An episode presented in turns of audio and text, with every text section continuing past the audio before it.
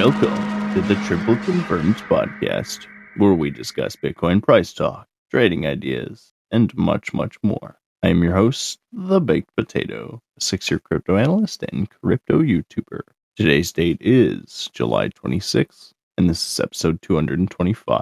Hopefully, you guys are having a wonderful Wednesday today. Got some exciting things to go over today. Information coming out, FOMC, all that good stuff. We still have job earnings reports and all that coming potentially. So, as always, starting off with our macro time frames. Weekly, as of right now, still, still, still, still looking bearish. Still turning over. Still not TC'd back down.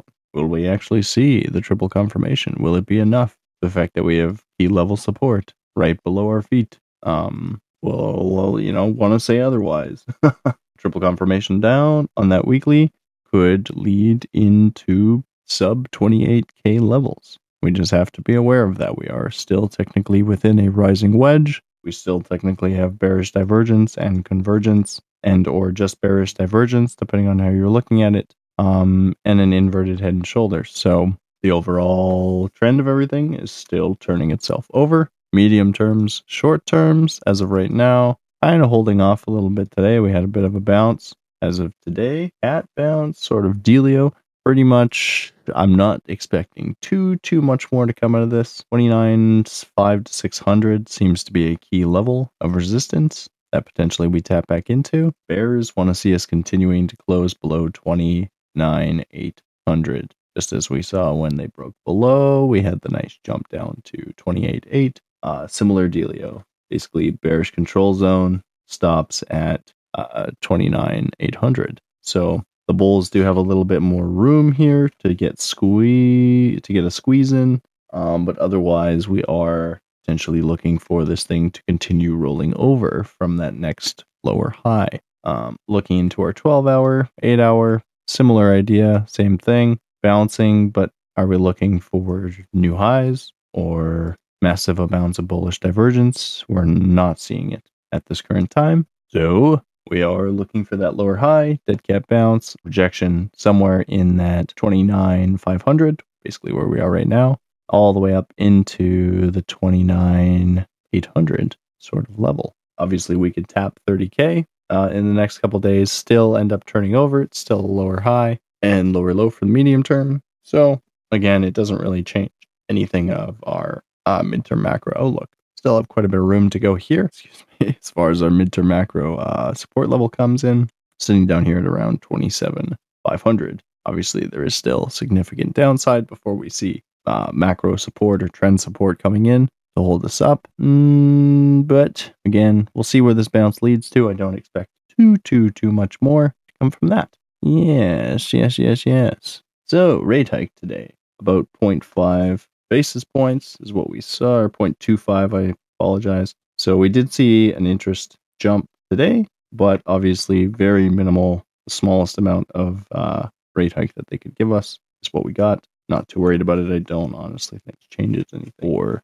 the overall macro such as so. S&P is starting to show signs of potentially was trying to reverse back down, heavy rejection off of market structure, all that good stuff. We are still technically within some sort of range. So even though money flow does look quite bearish, it could break still to the upside. S&P we know tends to be quite what's the word for this? Um, stubborn when it comes to these types of uh, pivotal moves, right? So it may end up taking its sweet time. We may see another couple days or even a couple weeks of continuation to the upside here. We were flipping down. We are seeing a massive potentially support doji candle. And we can see that our fibs still on the six hour, four hour medium terms are still extending up into about 46.85.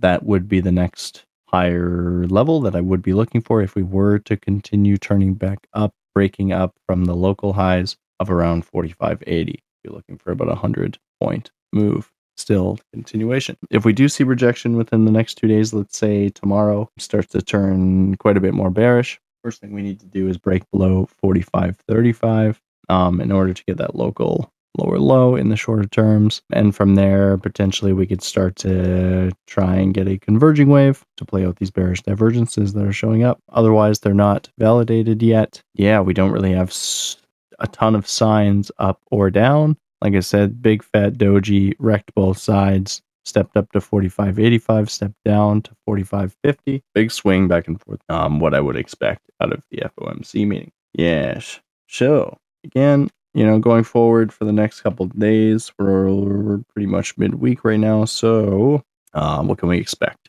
I would say this bounce uh, that Bitcoin is seeing, if it is going to end, I would say within the next day or two or three. By the weekend, we should be starting to top out if that's the case. And if not, we're going to need to see at least one of these days of the week closed above that uh, $29,800 level um, in order to actually show that the bulls are back in the control and we can look for continuation up from there. So if we get a daily sometime before Friday above uh, 29,800, potentially we are actually flipping things around. It could still end up just touching it, reversing back down, Right now, I am in a scalp long, looking for the reentry on the short. So we'll see how that goes. As far as TA and stuff and everything, my friends, pretty much where we're at. Altcoins kind of recovering today pretty good as well. Couple levels to keep in mind. Uh, for the total one is going to be that 1.155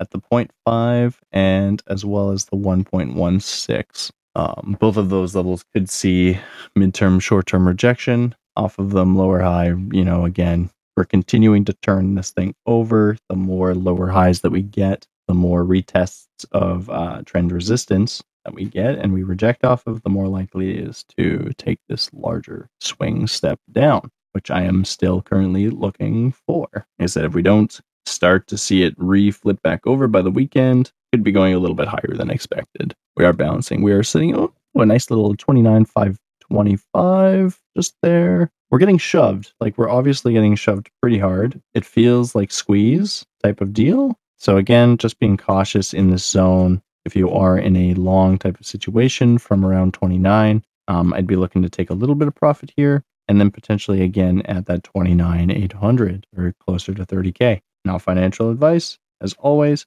key levels. Obviously, it's just you know for me makes sense. Take a little snag of profit and continue with the what it's doing. Other than that, in the news, let's just take a quick look. BTC news as of today. What do we got? The Bitcoin mining computing power may drop as much as 30% after the halving. So, speculation. Elon Musk has quietly primed crypto for an absolute game changer. Speculation. Bitcoin trading volume at 30 month low amid sub 30k price. No, it was already at the volume low before we broke below 30. So again, everything in the news today seems very fuddy. Um, this is quite bullish. This is quite bearish. Again, we're just kind of yeah, like the chop zone. Definitely don't feel like we have concretely decided the trend shift at this very time. Like obviously, we're watching the weekly turn around and turn back down. But at the moment, right, like the medium terms, the short terms keep turning themselves back up. We don't have confirmation of TC. It's just kind of a sketchy zone, honestly. So caution, obviously, with your trades. Um, be safe, be good. As always, we appreciate the heck out of you guys for taking the time to listen, and we'll be sure to catch you in the next episode on Friday. Take care, my friends. Uh, bye bye.